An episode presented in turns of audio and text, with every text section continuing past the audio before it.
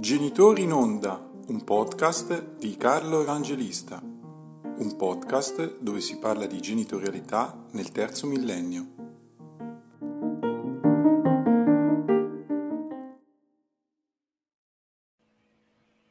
Buongiorno a tutti e benvenuti in un nuovo episodio di Genitori in Onda. Un caro saluto da Carlo Evangelista.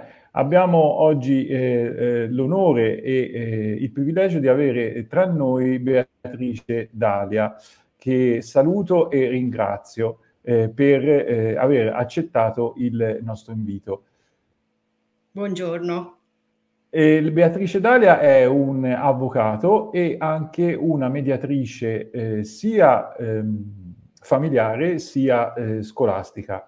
E eh, a proposito di, quest'ultima, di quest'ultimo ruolo che svolge, cioè di mediatrice scolastica, eh, è questo un po', eh, come dico io anche in un'altra puntata, l'input che mi ha indotto a contattarla, perché sono rimasto Curiosità. molto incuriosito da questa figura che io, confesso, non avevo mai eh, letto prima. E quindi le chiedo subito, di, per favore, di spiegarci, di darci delle informazioni su questa, su questa figura che anche se io non conosco e ci spiegherà lei eh, in che cosa consiste, comunque eh, ritengo che sia fondamentale già dalla definizione mediatrice scolastica, visto che eh, la scuola, eh, i rapporti tra genitori e insegnanti eh, costituiscono, sono sempre stati un elemento fondamentale nella crescita dei figli e lo sono ancora di più eh, negli ultimi anni, anche leggendo i fatti di cronaca. E questo è mh, coerente con lo spirito del podcast, podcast, che è appunto quello che si occupa di genitorialità. Grazie, avvocato, e prego. Grazie dell'invito e soprattutto di avermi dato l'occasione di parlare di questo lavoro che faccio, che eh, io non paga e non contenta di essere una mediatrice familiare che già di suo non è conosciuto come, eh, come professione, ho deciso di fare addirittura la mediatrice scolastica, così per alzare il livello del, del, della, della, complicazione. Mm, però l'ho fatto proprio perché credo che oggi nella scuola ci sia eh, veramente il nodo dell'emergenza sociale, di una conflittualità sempre meno gestita bene eh, ed è un luogo nel quale i ragazzi, i bambini dovrebbero trovare benessere e nel quale arrivano tutti i giorni portando il loro carico di malessere, che è anche un carico di malessere che può arrivare da una famiglia, da una casa che sta vivendo una trasformazione della... Sì. della Portano della l'intero vissuto l'intero vissuto. Poi l'intero vissuto o lo manifestano interamente a seconda dell'ambiente che trovano, oppure non lo, non lo manifestano proprio per nulla e quindi non...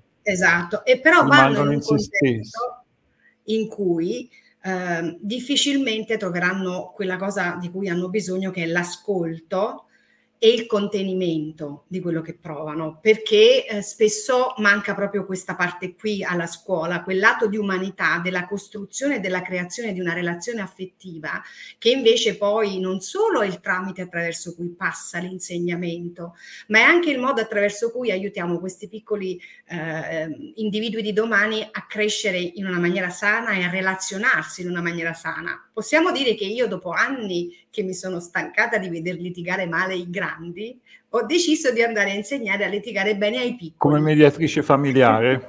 sì. ho deciso, ma tutto sommato, quando sono già grandi, i, i, le persone hanno una difficoltà a modificare alcune dinamiche che si innescano nel conflitto. Eh, prevalentemente siamo abituati a litigare per vincere, eh, uno litiga per vincere. Difficilmente ci concentriamo sul fatto che litighiamo per eliminare il problema che abbiamo tra di noi e per salvare la relazione. Allora, se questo è il modello che la società offre, è il modello che i bambini respirano e replicano in queste classi, in queste aule, in cui sentiamo sempre di più situazioni di disagio, i docenti si lamentano che soprattutto alla primaria cominciano i primi atti di bullismo. Io lo metto tra virgolette bullismo, perché bullismo di suo è un comportamento uh, penalmente rilevante che ha o come dire, per potersi realizzare, deve ehm, rispondere a determinati requisiti che sono... E caratteristiche uh, specifiche il dislivello tra la vittima e, e il reo, la situazione come dire di sudditanza della vittima, il fatto che ci siano altre persone che spalleggiano e fanno da eco e da cassa di risonanza alla, alla cattiveria del, del bullo. Quindi bullismo è già improprio, però se ne parla tantissimo. In realtà che cos'è?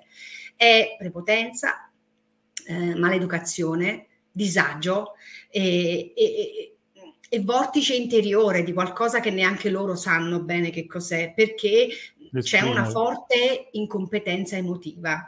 L'incompetenza emotiva non è solo adulta, è soprattutto del bambino che quando nasce paradossalmente è programmato alla perfezione perché ha un'empatia, un senso di giustizia. I bambini nascono meravigliosi, poi nell'interazione sociale, nella, nell'emulazione dei modelli, acquisiscono comportamenti e perdono alcune delle loro qualità eh, umane che poi dopo anche da adulti invece servirebbero. Allora che cosa fa un mediatore scolastico? Un mediatore scolastico interviene su vari fronti.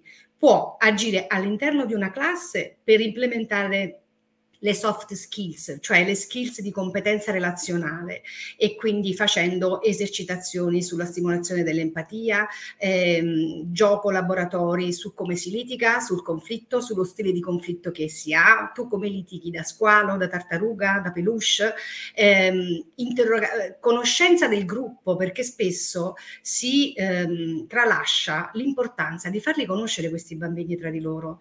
S- arrivano in quinta elementare che non sono amici amici o compagni, sono individui che coesistono nello stesso spazio e luogo, ma per creare una, uno spirito di gruppo, per passare il messaggio di gruppo come risorsa, si devono conoscere, devono sapere i gusti reciproci, devono sapere, io uno dei giochi che faccio la loro carta d'identità, è un gioco divertente in cui io li invito a scrivere un loro pregio, un loro difetto, una cosa che gli piace che succede in classe una cosa che non gli piace che succede in classe. Quello è un momento in cui i bambini svelano agli altri una parte di sé e apprendono una parte dei, de, che riguarda il loro uh, prossimo. Questo crea intesa, crea collante e se con i bambini è semplice, con gli adolescenti è complicatissimo perché sono già sulla difensiva, hanno già rinunciato all'interazione con l'altro. Quando entro nelle classi con gli adolescenti hanno il cappuccio, le cuffiette, guardano il cellulare. Oggi succede questo nelle classi, soprattutto dei professionali. E i docenti non hanno la voglia, il tempo e probabilmente eh, neanche come dire il ruolo eh, di eh, farli riaprire. Non eh, spetta certo a loro, a loro spetta principalmente la didattica. E quindi c'è come un, un, si avverte la mancanza di qualcosa in una scuola che non è più la scuola di un tempo, per fortuna, che basava tutto sull'autorità, la punizione, la sanzione, certo. ma non è eh, è stata disarmata da quella che poi è diventata la riforma dell'autonomia scolastica, perché alla fine adesso anche a mettere una punizione si rischia di essere contestati, perché i genitori arrivano e impugnano eh, la circolare del preside, denunciano a sinistra, denunciano a destra, addirittura se ritengono che sia stata commessa un'ingiustizia sono pronti a usare le mani con i docenti dei loro figli. Noi leggiamo fatti di cronaca agghiaccianti. Purtroppo sì e quindi mi sono detta, qui il conflitto è ovunque, è il conflitto tra i genitori e la scuola, è il conflitto eh, tra docenti e alunni, è il conflitto all'interno della classe tra gli alunni che non sanno stare con, con gli altri, quindi non c'era posto più adatto per poter mettere in pratica tutte quelle tecniche di sostegno alla relazione che sono proprio di un mediatore familiare. Un mediatore familiare ti aiuta a comunicare meglio, a capire come si ascolta l'altro, a esprimere i propri bisogni al meglio e a capirli tu per primo. Quindi questo tipo di lavoro che ha un suo tempo, che deve avere una persona dedicata, che è una cosa a parte che secondo me dovrebbe accompagnare il docente di una classe. Ehm, andrebbe in qualche modo istituzionalizzata, andrebbe implementata. Ad oggi il mediatore scolastico è un professionista che un dirigente illuminato ha capito uh, che può essergli utile e, e chiama e compra il suo progetto, che può essere un progetto per la classe, che può essere un progetto per l'intera scuola, per esempio un progetto di mediazione scolastica è riscrivere il patto eh, che si firma a inizio anno di corresponsabilità formativa sì. educativa, che oggi è un modulo tipo il consenso informato quando vai in ospedale, lo firmi, lo dai, ma non l'hai neanche letto. E invece sarebbe bello che i genitori si sedessero al tavolo e dicessero alla scuola, allora a me piacerebbe che la scuola avesse questa regola, vogliamo farle insieme le nuove regole della nostra scuola?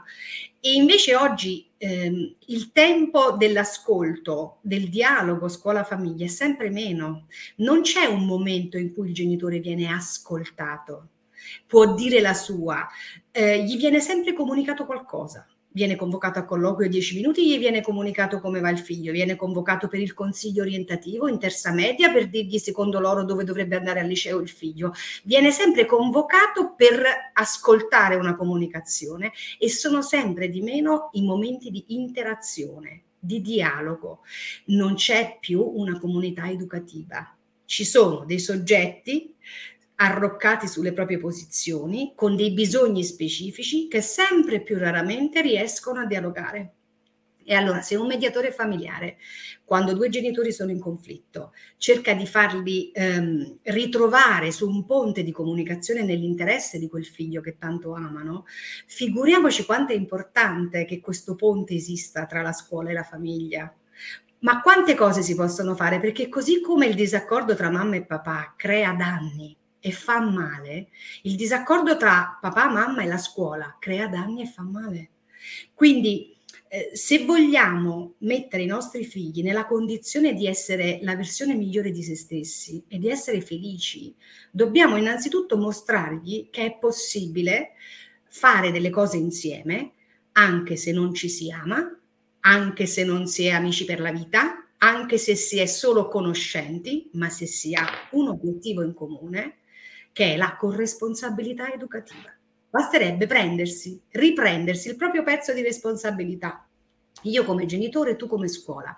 Facciamo un patto, facciamo che individuiamo la cornice entro la quale questi bambini e ragazzi diventeranno adulti e individuiamole insieme queste regole e facciamo che le possiamo rinegoziare. Tutte le volte che ci accorgiamo che la regola non va più bene, che poi è quello che succede nella, nelle, nelle separazioni, perché il miglior patto, quello più inossidabile, quello più duraturo nel tempo, è quello che ti appartiene, è quello che tu hai scelto, che hai pensato e che risponde ai tuoi bisogni di quel momento. E un buon patto non è lo stesso per dieci anni, va rimodulato, va rinegoziato. Certo. Quindi quello che bisogna va. imparare è a fare i patti e a, ad ascoltarsi e a comunicare, perché quando hai imparato quello, poi i patti li rifai e li rifai anche agevolmente. Quindi è questa la potenza, come si sta con gli altri, come si comunica e come si fa insieme un pezzo di percorso. Se tu non lo sai, ti aiuto.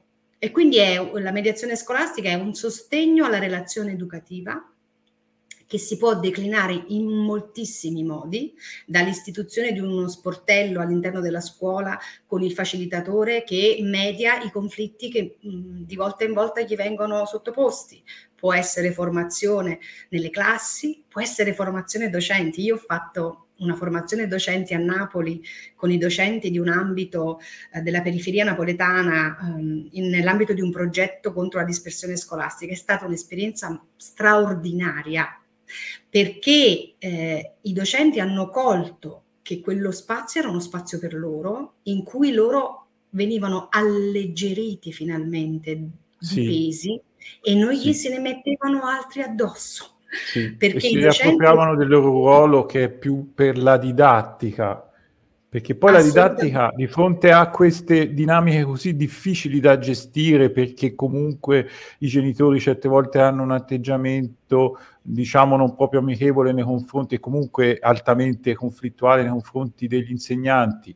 Gli insegnanti si trovano a dover gestire tutta una serie di situazioni rispetto alle quali non sono stati neanche formati e rispetto alle quali non è neanche il, quello il loro obiettivo.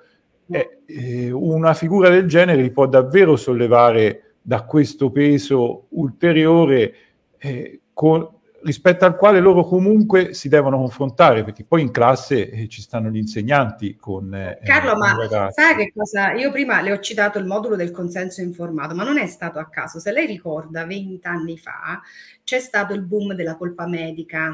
Gli italiani sì. hanno deciso di farla pagare a tutti quei dottori che non li curavano bene, sì. gli creavano dei danni e per diciamo, deflazionare il contenzioso che è penale rispetto a tutte le denunce che partivano, si è ehm, come dire, risolto con ehm, la questione del consenso informato. Io ti faccio firmare un modulo tu ammetti che sai cosa ti sto per fare e acconsenti e in qualche modo io mi deresponsabilizzo. Era ovviamente qualcosa fatto per mh, proteggere la, la, la classe medica da quello che era stata poi quest'onda di livore, di rancore e anche lì era perché manca l'ascolto quando vai a farti visitare, non c'hai mai il medico che si mette lì, ti guarda e dice allora dimmi che c'hai, come ti senti, no?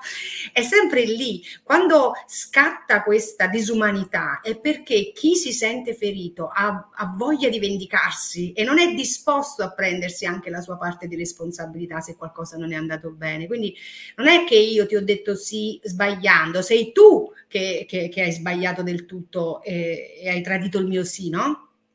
Allora oggi che cosa sta succedendo? Che così come da, quella, da quell'epoca in poi è partita la cosiddetta medicina difensiva, per la quale quando tu vai da un medico non ti dice mai secondo me c'hai questo. Allora fatti questa analisi, questa analisi, questa analisi, questa analisi, questa e poi forse ti dico cos'hai. Oggi c'è l'insegnamento difensivo. I docenti sono sulla difensiva hanno paura di dire quella cosa in più, eh, hanno timore di trovarsi il genitore davanti alla scuola eh, per una recriminazione, una contestazione, sono oberati di burocrazia, i dirigenti scolastici non ne parliamo proprio, esiste un livello di sfiducia sociale nell'istituzione scuola che è tangibile e che ha portato a una chiusura. Quindi la scuola, che dovrebbe superare questo momento di difficoltà, alleandosi veramente con, con, i genitori, la scuola adesso è sulla difensiva e questo essere sulla difensiva crea una freddezza, crea una um, asetticità che è um, incompatibile col messaggio educativo, perché se un ragazzo lo ingaggi nella relazione, puoi ottenere cose da lui. Se sei autoritario o sei permissivo, lo perdi lo perdi. Se lo sei perdi. autoritario lo perdi perché lui ha un senso di frustrazione e di rivalsa nei tuoi confronti perché si sente ingiustamente punito, redarguito. Eh, se sei permissivo sei tu docente che vivi male perché sei consapevole di aver mollato, perché ti fai sì. fare cose che ti mortificano. Quindi l'equilibrio è nell'autorevolezza e l'autorevolezza come la conquisti? Con la relazione con l'apertura, con l'ascolto, col mostrarti nella tua umanità per far vedere a questi ragazzi che non è sbagliato essere, uma- essere umani, ma perché non sono supereroi docenti, sono esseri umani. Allora discutere insieme di un errore, ragionare insieme su una soluzione, coinvolgerli, ascoltarli, parlargli in prima persona, smettere di dire tu hai sbagliato e cominciare a dire mi fa star male quando tu fai così com'è diverso, com'è diverso, che non c'è l'accusa, no? E allora sono piccole strategie di comunicazione che sono fondamentali e che possono veramente cambiare la giornata e il benessere è l'obiettivo finale che alla fine è quello che vorrebbero tutti, perché vorrebbero starci bene a scuola i docenti, i ragazzi e vorrebbero i genitori sapere che i loro figli stanno bene a scuola, perché se loro stanno bene a scuola, ci vogliono andare, quando tornano sono sereni, e io penso che un tipo di sostegno del genere a, a scuola sia un contagio positivo di bellezza. Per cui io insisto con la mediazione scolastica e non paga degli strumenti che avevo, Carlo, mi sono anche diplomata in pedagogia teatrale e ci metto in mezzo anche il teatro se serve. Eh, quello può essere un eh buon mezzo per esprimere se stessi e per, e per evidenziare, le, oltre le potenzialità, anche e soprattutto le, le, debolezze. Il teatro e... pedagogico è una bellissima risorsa. E per quanto riguarda invece andando, facendo un viaggio indietro nel tempo, eh, ci può dare un commento per favore sulla mediazione familiare? Perché ora la mediazione familiare è stata istituzionalizzata in seguito sì. al, mh, alla riforma del diritto di famiglia, la, la più nota riforma eh, Cartabia, eh, c'è stata proprio l'istituzionalizzazione di una figura che a quanto ho letto era circa 20-25 anni che già agiva nell'ambito sì. delle vicende separative. Assolutamente. Quindi, cosa ci può dire in questo? Perché io ho, ho realizzato eh, in precedenza degli episodi in cui è stata fatta una distinzione, tanto per avere le idee diciamo più chiare a, proprio anche a livello di definizione, perché poi avendo le idee più chiare a livello di definizione, poi tutto il resto è più facile, si è fatta una distinzione, si è spiegata la differenza tra coordinazione genitoriale e mediazione familiare. Ci si è poi concentrati sulla coordinazione genitoriale, e, e, ehm, però anche la mediazione familiare eh, penso sia utile spiegare, anche perché appunto è stata istituzionalizzata, quindi è entrata ufficialmente nei tribunali italiani. Ecco, diciamo che la mediazione familiare è un tipo di intervento che paradossalmente dovrebbe stare il più lontano possibile dal tribunale, nel senso che si va in mediazione proprio perché i genitori dovrebbero riuscire a mettersi in gioco e a um, decidere di ritrovarsi come partner educativi anche se la relazione aff- affettiva e amorosa non c'è più. È una e sfida questo è ancora, più, è, è ancora, più, fondamentale il fatto che può essere un mezzo efficace e alternativo eh, che fonda su basi nuove il rapporto genitori-figli. Assolutamente, perché il mediatore familiare agisce nell'interesse del minore, ovvero protegge il minore da una cattiva separazione, di cui restano i segni perché spesso i genitori quando sono in quella fase di mostrificazione in cui si stanno lasciando, si detestano, si, si vorrebbero far esplodere l'un l'altro, perché comunque è umano a fronte di, un, di, quello che è il fallimento di una progettualità condivisa, avere una, una gamma di sentimenti fortissimi, violentissimi, no? E non si rendono conto, non riescono a vedere i danni di quella loro guerra. Sì, ehm, sono più centrati su se stessi e ritengono Ma... che la causa di tutti i mali sia sempre l'altro. L'altro non riescono a, e, e, talvolta non sono neanche in grado di, a, di cogliere i segnali di malessere dei figli probabilmente perché non ce la farebbero nemmeno a sostenere anche quel peso, no?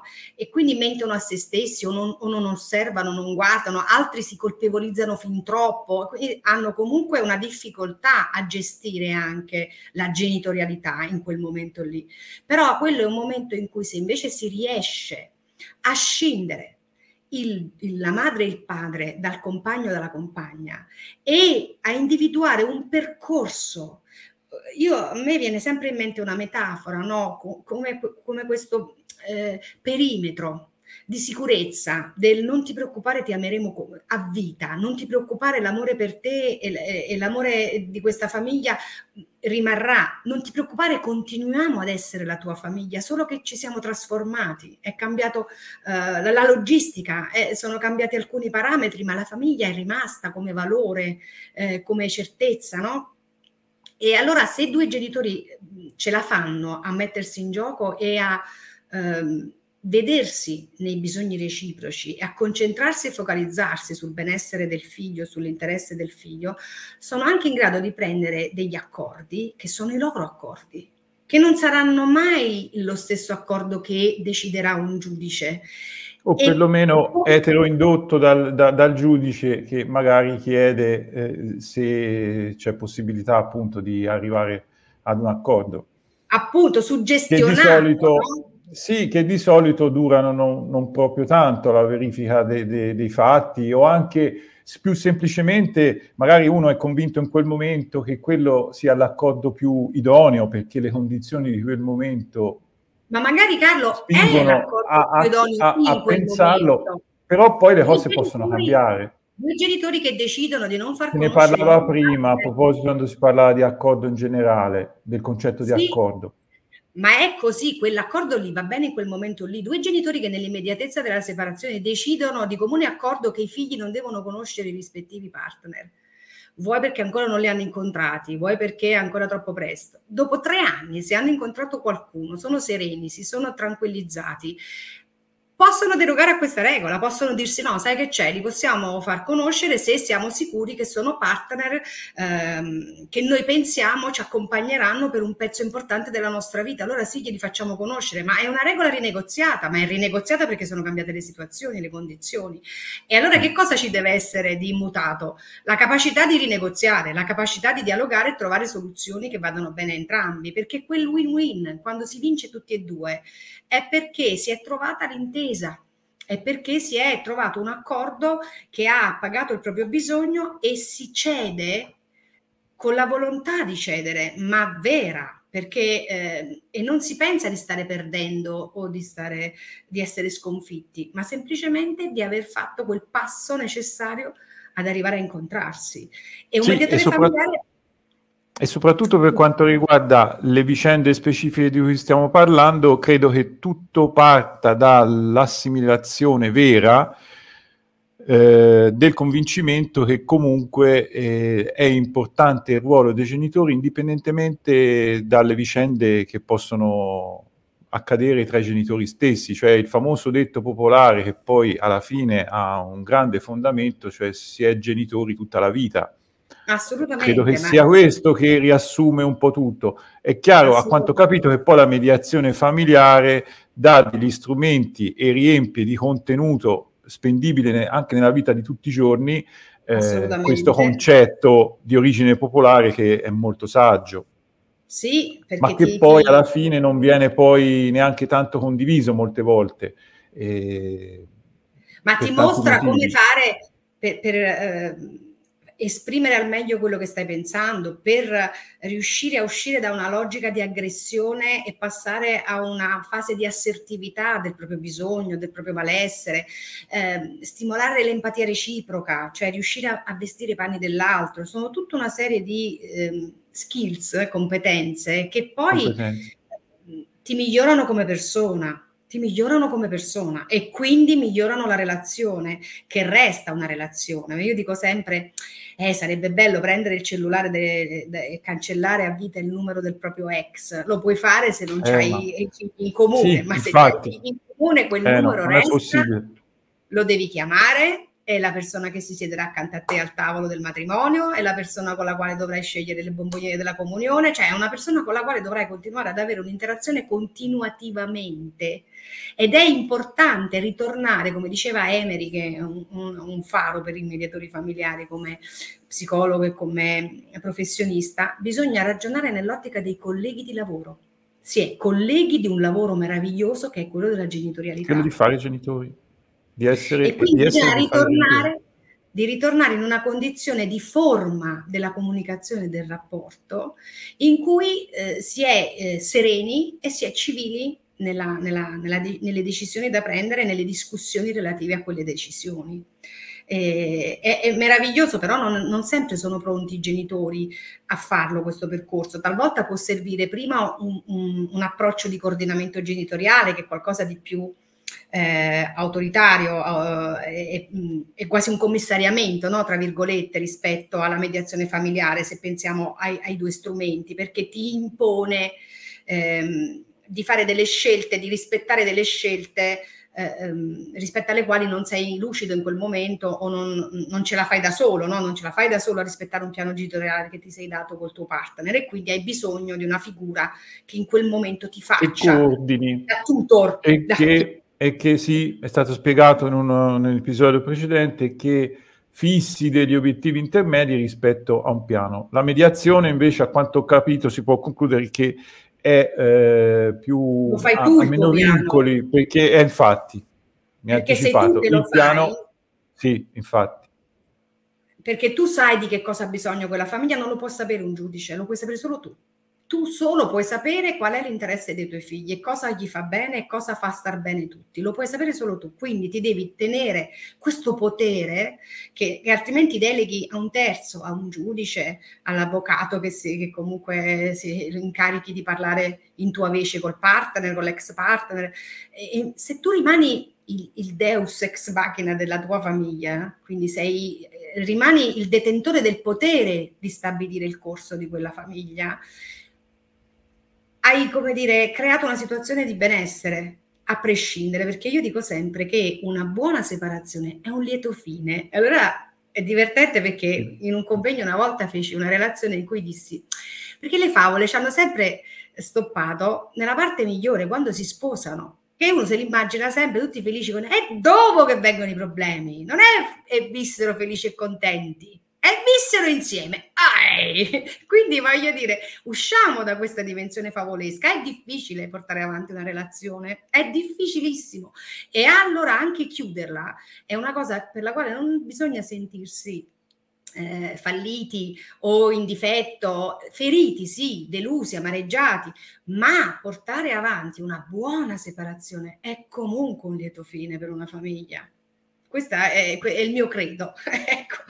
Sì, sì, no, ma infatti bene... il lieto fine soprattutto, soprattutto per i figli, tutto dipende dalla capacità e dalla disponibilità di capire che ehm, il bene supremo è quello, l'interesse supremo, per usare un termine giurisprudenziale, è quello dei figli. Se si riesce a superare questo step e ad assimilarlo, allora poi la strada è molto più facile in discesa e quindi penso che la mediazione familiare, opinione personale, eh, svolge un ruolo molto importante, rilevante, potrebbe svolgerlo ed è, penso si possa concludere, è una valida alternativa rispetto alla via giudiziaria che forse dovrebbe essere riservata ai casi eccezionali, cioè ai casi in cui eh, questa disponibilità non c'è proprio.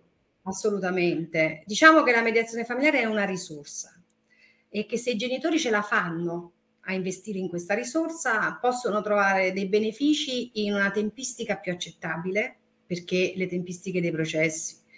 E, e, insomma, sono un periodo di attesa durante il quale si continuano a lacerare i rapporti e le situazioni, sono frustranti. E, e invece la mediazione familiare ha un, un, un, ritmo più serrato, ci si incontra velocemente, rapidamente, si arriva a una soluzione rapidamente. E quella soluzione, se dopo un mese e mezzo non va bene, la si può ripensare ed è, secondo me, una possibilità, un'elasticità. Un tratto vincente una... per il successo nel tempo duraturo di questo, di questo strumento. Sì, Grazie, grazie infinito. So, sono molto appassionata di quello che faccio. Quindi... Emerge, emerge. E questo, e questo è veramente importante perché ehm, non conta solo il come si fanno le cose, ma soprattutto come si sentono. Eh, che poi il sentire ha un riflesso anche sul, sulle modalità con cui si fanno e, e la passione è, è, fondamentale.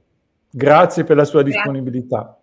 Grazie, grazie a lei, davvero. grazie per lo spazio. Buon lavoro. Altrettanto a lei. Genitori in onda, un podcast di Carlo Evangelista, un podcast dove si parla di genitorialità nel terzo millennio.